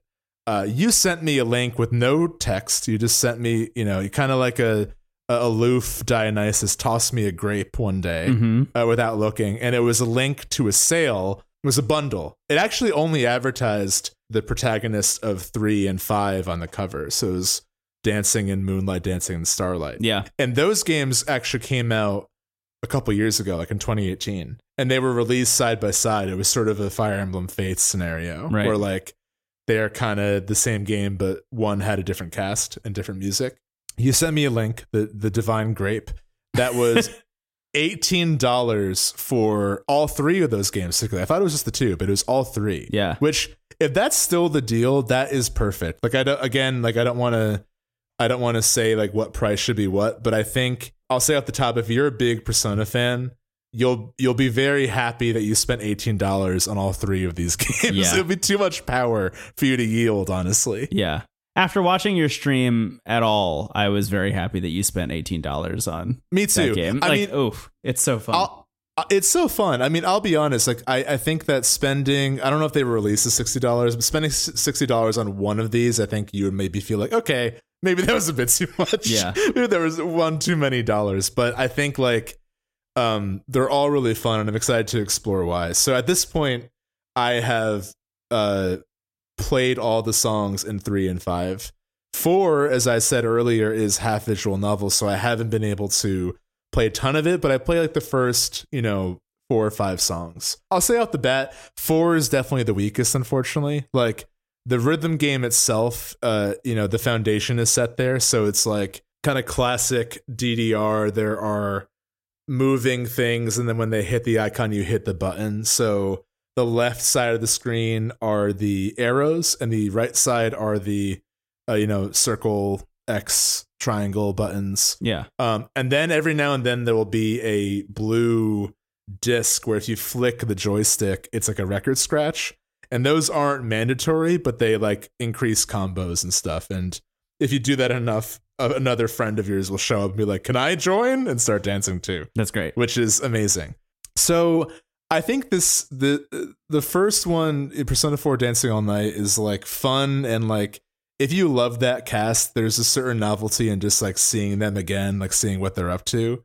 But it does feel a little bizarre. Like, and I guess they maybe felt the need to justify it because like this is still so left field for the series. Like even Persona 4, which is the most lighthearted one, Yeah. it's still like a heavy game. Like it's still dealing i that game uh For real, is yeah. Is a murder mystery basically, but primarily is all about like accepting your true self, you know, and that's the whole vibe of the game hmm and and for those unfamiliar, I mean, I think at this point, if you're listening to this episode this far in, you've heard us talk about Persona, so I don't want to explain the whole thing. Because if I have to explain the dancing games and what Persona is in the same episode, I think I'll actually turn into Ash.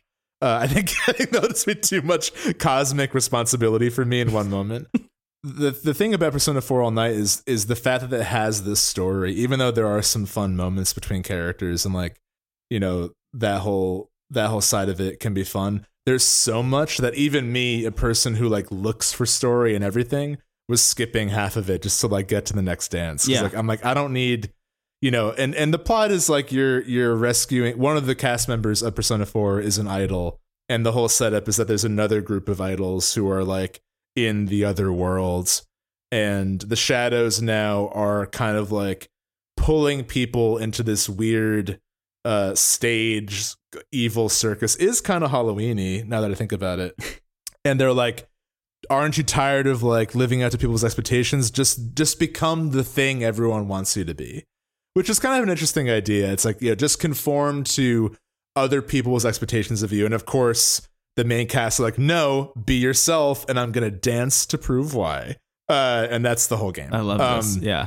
yeah, it's it's extremely silly, and the dancing is great, and and the soundtrack of that game is you know the the actual dancing and the actual soundtrack are just as good as the other two. But I do think the story gets in the way. Like it's so much. Mhm. It is so much. Like at a certain point, like I get the beginning, but then you can kind of just you know do dance after dance because you're still in the same setting.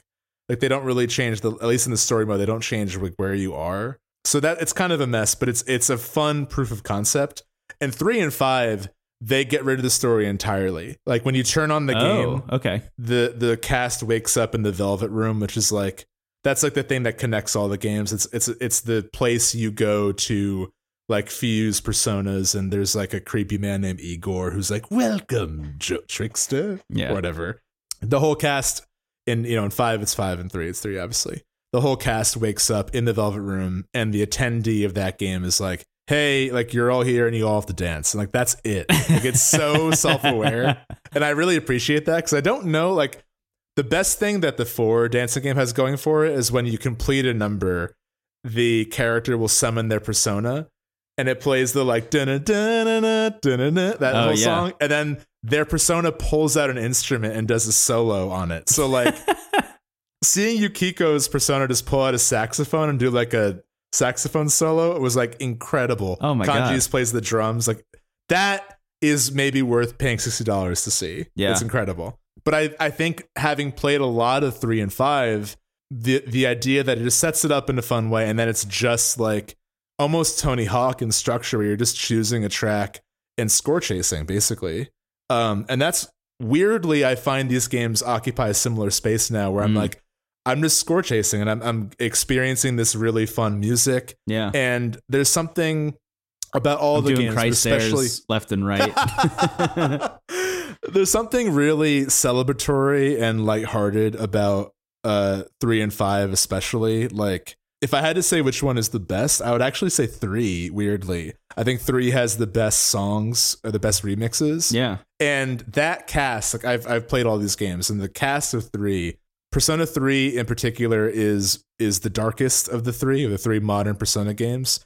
It is very much the bridge between the like really grim SMT world and the much more colorful Persona world. Mm. I, I would describe now that I've seen it, I would describe the atmosphere of three as very Evangelion esque, where like even in the moments of levity, there's just this undercurrent of like stress and sadness Yeah. like, throughout the whole game. And that's why I think people love three, because it has this very thick sense of atmosphere that that really carries the whole game. Like I think four and five very much feel like in the way the plot is structured, it feels like you're watching a show and there are different seasons for different characters or Right, different right, villains. right. Yeah. But three, even though it has a bit of a slow start, I think the more I play three, and, and I'm near the end in my secret playthrough of it, but uh, that to me is a game that feels like it comes together in the end. And Mm. it's so much about death and about things ending and about like, you know, uh, we talked about it briefly in an episode in the past where like I, I mentioned how like in the loading screen, it's always an eye closing and opening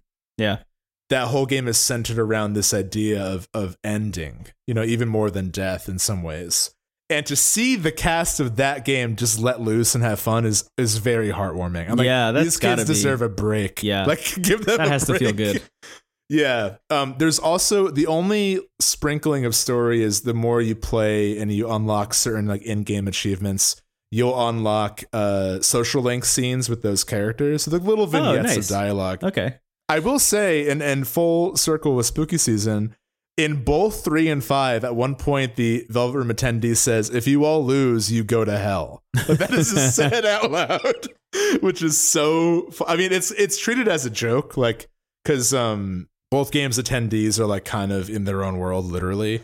So like, you know, Ryuji freaking out about going to hell if he doesn't dance well is like comic gold. Yeah, that's awesome. And you know, some of them are a little cringy, but there are some really fun scenes. Like there's one with Aegis, who's the robot friend of three, and she's like, I was made to be a weapon, but now I'm dancing. This is so exciting.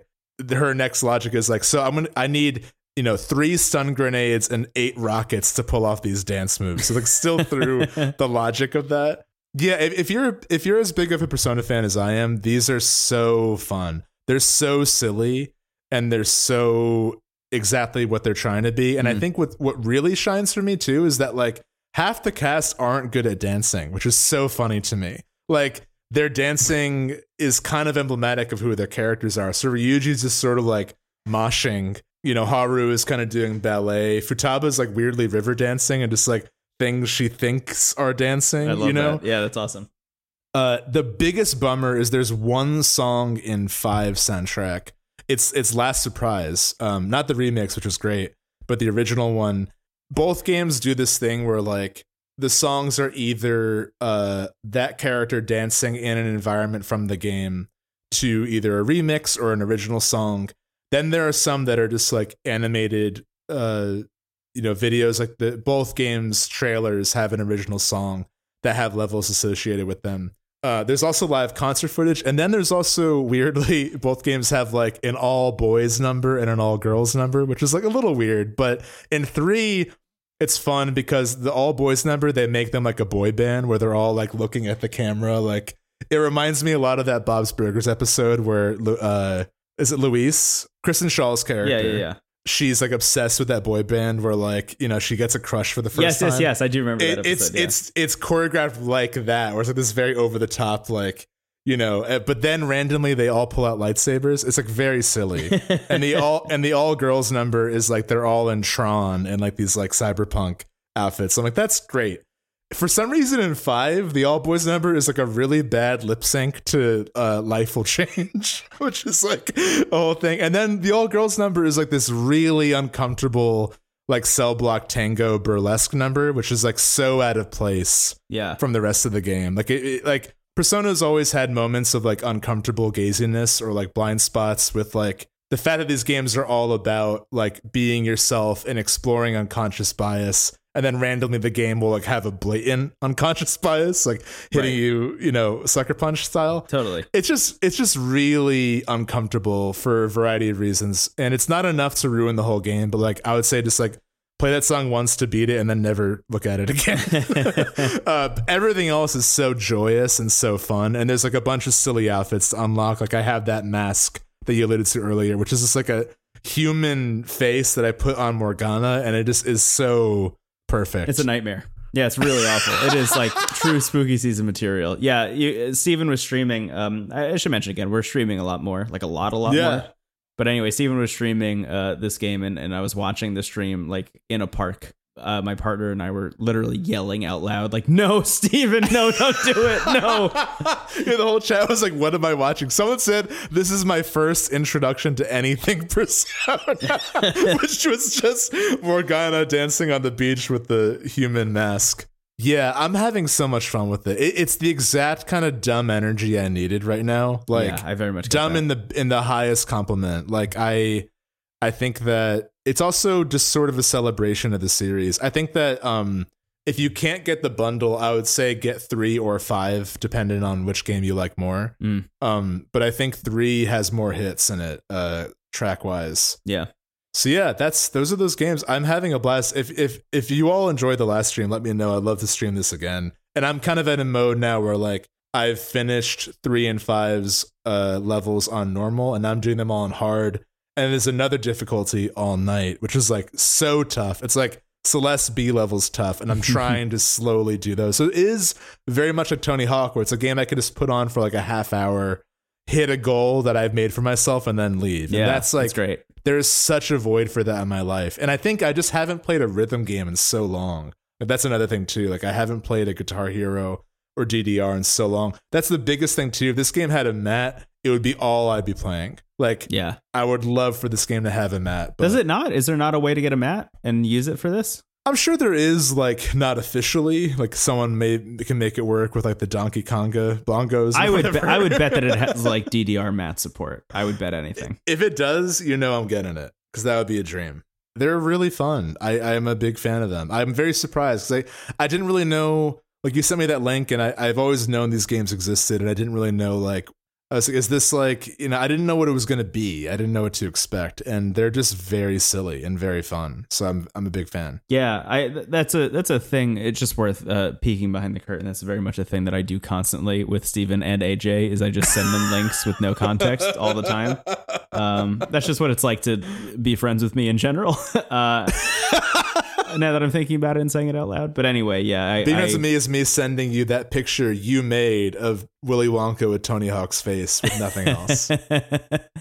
um. Anyway, I, I I knew as soon as I sent that to you that it was going to be something that you were going to love, and uh, hopefully something that you uh, would enjoy in the current moment. I'm glad that you are. That makes me really happy. I'm glad. You Yeah, I mean, I'm such a big Persona fan that I had to get them eventually, especially for this show. Like, it was the perfect ingredient for an Into the Aether game where it's like something I don't know what it is or why it exists. Yeah. And I give it a shot for $18. That's like the peak recipe for ITA greatness. And uh, I'm dancing all night. What can I say? Yeah.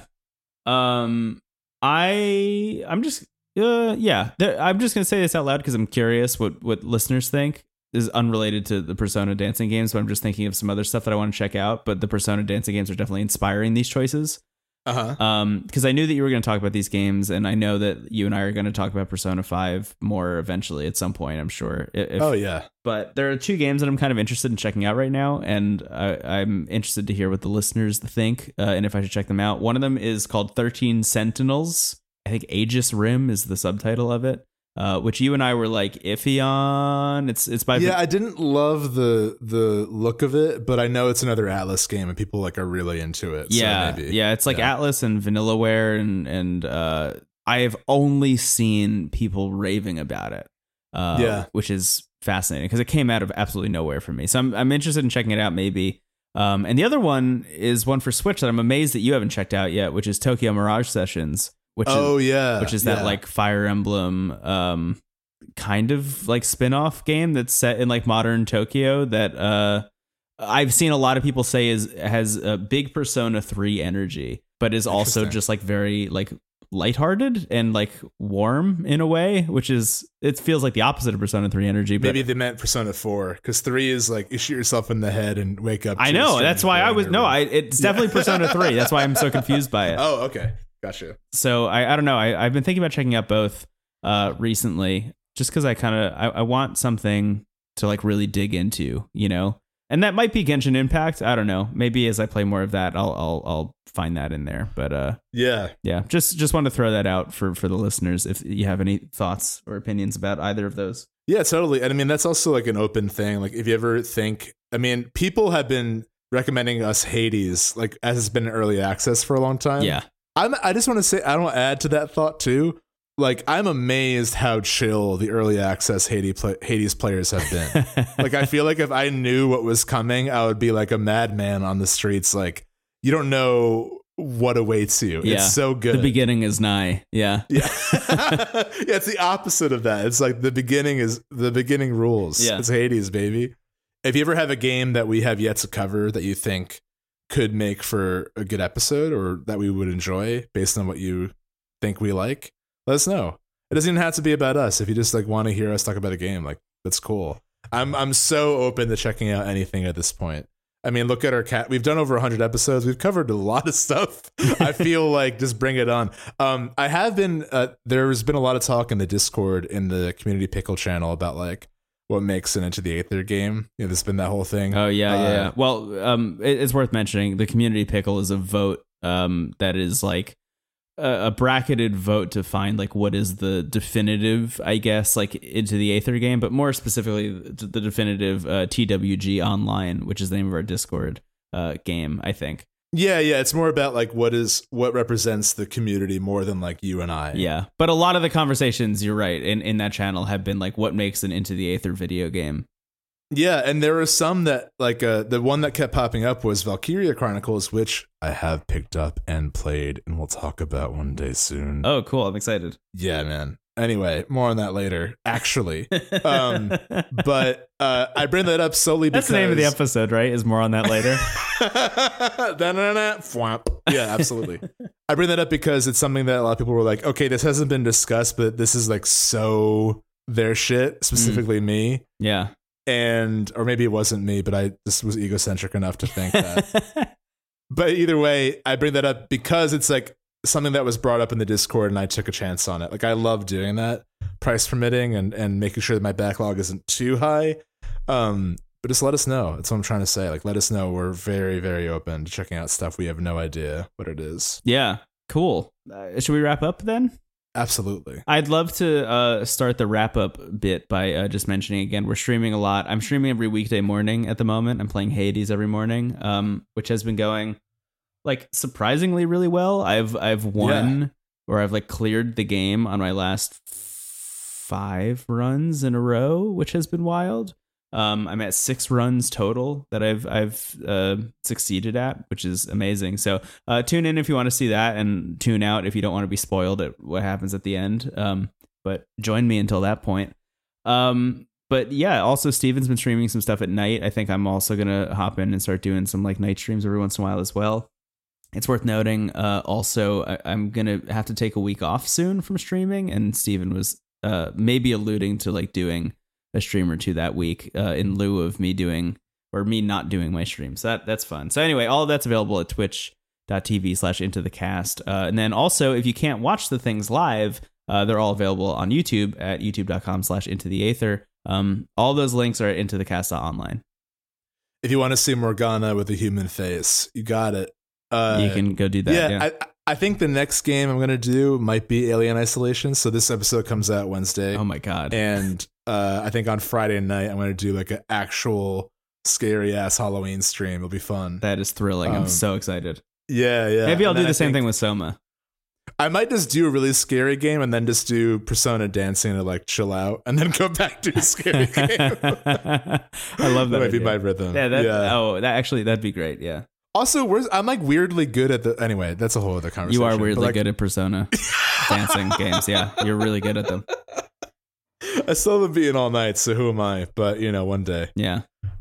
I'm at a point where I've had the game for like three days and I'm able to complete an all night level, but not not to get the clear. Yeah, You know, I don't yeah. get that announcer validation. well, actually, it was very funny. At the end of the stream, I tried to do uh, uh, all night level with uh, Futaba. It was a really one of my favorite re- one of my favorite actual remixes of Last Surprise. It's in LeBlanc Cafe. It's a great level. oh. And I was I feel comfortable with this level. I like the song. I'm gonna try to do it all night. I got to the end and it was not cleared, and I quit out. And Futaba went, "This game sucks." And like that's just like the way it ended, and that's just like the the energy I want to carry with me going forward. I love that.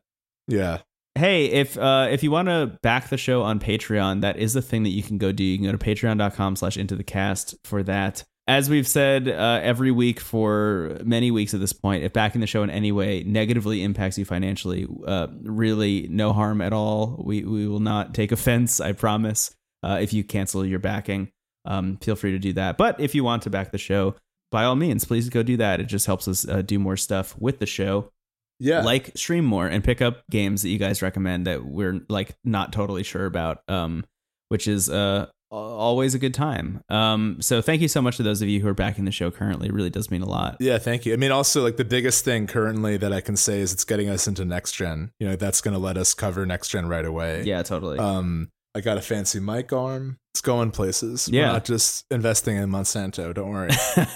yeah uh yeah, yeah. we're, go- we're we're gonna reboot Monsanto on this podcast. That's the long con of the show. if you put Aether backwards and they put add an M, Monsanto. yuck. Uh, we're also on Twitter and Instagram at Into the Cast on both of those. Uh, all those links are available at Into the Cast online. Um, if you want to um, write an Apple Podcast review, by all means, go ahead and do that. That'd be great. We really just got cool. a couple really nice ones. Yeah. I, uh, yeah, I I feel so grateful for for everything right now. I mean, I think like it, it's always hard to put into words what all of your support means. Um, and I just want to say, like, I, I, I've had a couple people reach out and say, like, "Hey, your show's like a bright spot right now," and like you saying that is like enough validation for me to just like leave this realm, basically. like that is yeah, very much. truly like the most kind thing to say, and like why we make this. It's a, it's a, it goes both ways. Like you saying that, and people being as supportive as they have been, and people being themselves, you know, their great selves and and and creating this community in the Discord that is completely separate. You know, I think we laid the groundwork by making it, but everything that's happening there is because of all of you and that that is making the two of us so happy and has really carried us through this year. Yeah. I can't imagine like not having this show like in my life in general and especially right now. So I just want to like really say how how much it means to me in all ways. Yeah, I very much feel the same way. I mean, one one of the things, uh, just going back to like the impetus for the show, and one of the things that you and I, Stephen, talked about a lot back in the day was just like into the Aether exists as an island separate from the rest of like video game coverage in general, you know, which is why we don't talk about news a whole lot. It's why we don't like dunk on games constantly because enough people are doing that. Um, we just wanted to make something that just kind of like stood alone and stood apart and like just was just was a place that people felt like they could have like fun, positive uh conversations and and um it's really it's really nice to have like built that island and then see the community flourish on it. Um, yeah, I mean, because we yeah. wanted that too for ourselves. Exactly. You know? like, exactly. I remember. Uh, I'm not going to name names, but at work, I remember I went. This is like maybe a week or two before we started the show, mm-hmm. and at my job, I went into a, like a. I think it was literally a Slack room called Gamers, so that should have been the first red flag. but it was I I I posted in there. I I had just gotten a Switch. I said, "Hey, I just got a Switch.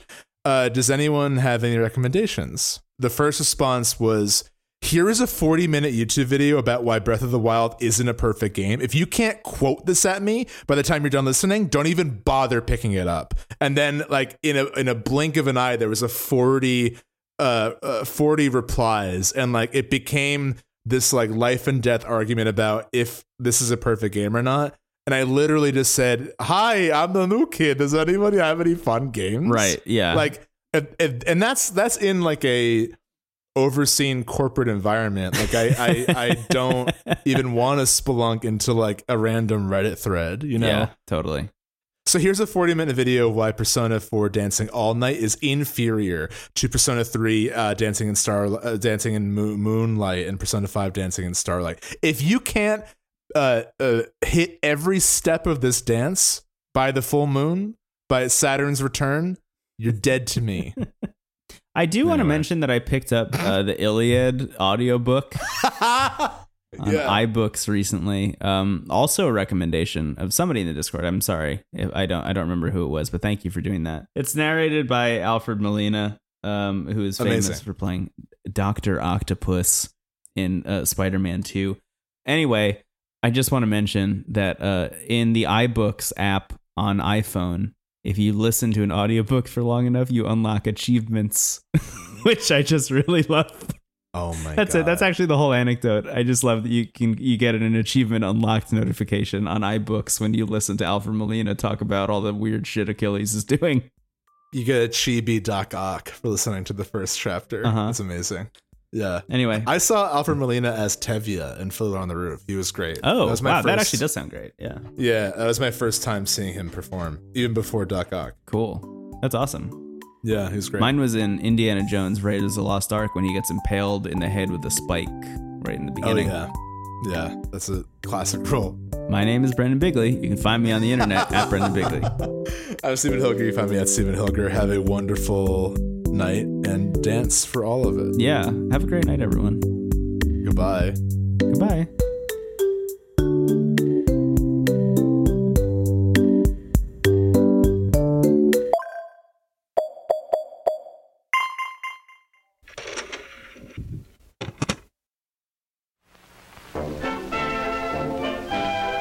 TWG, the worst garbage dot online.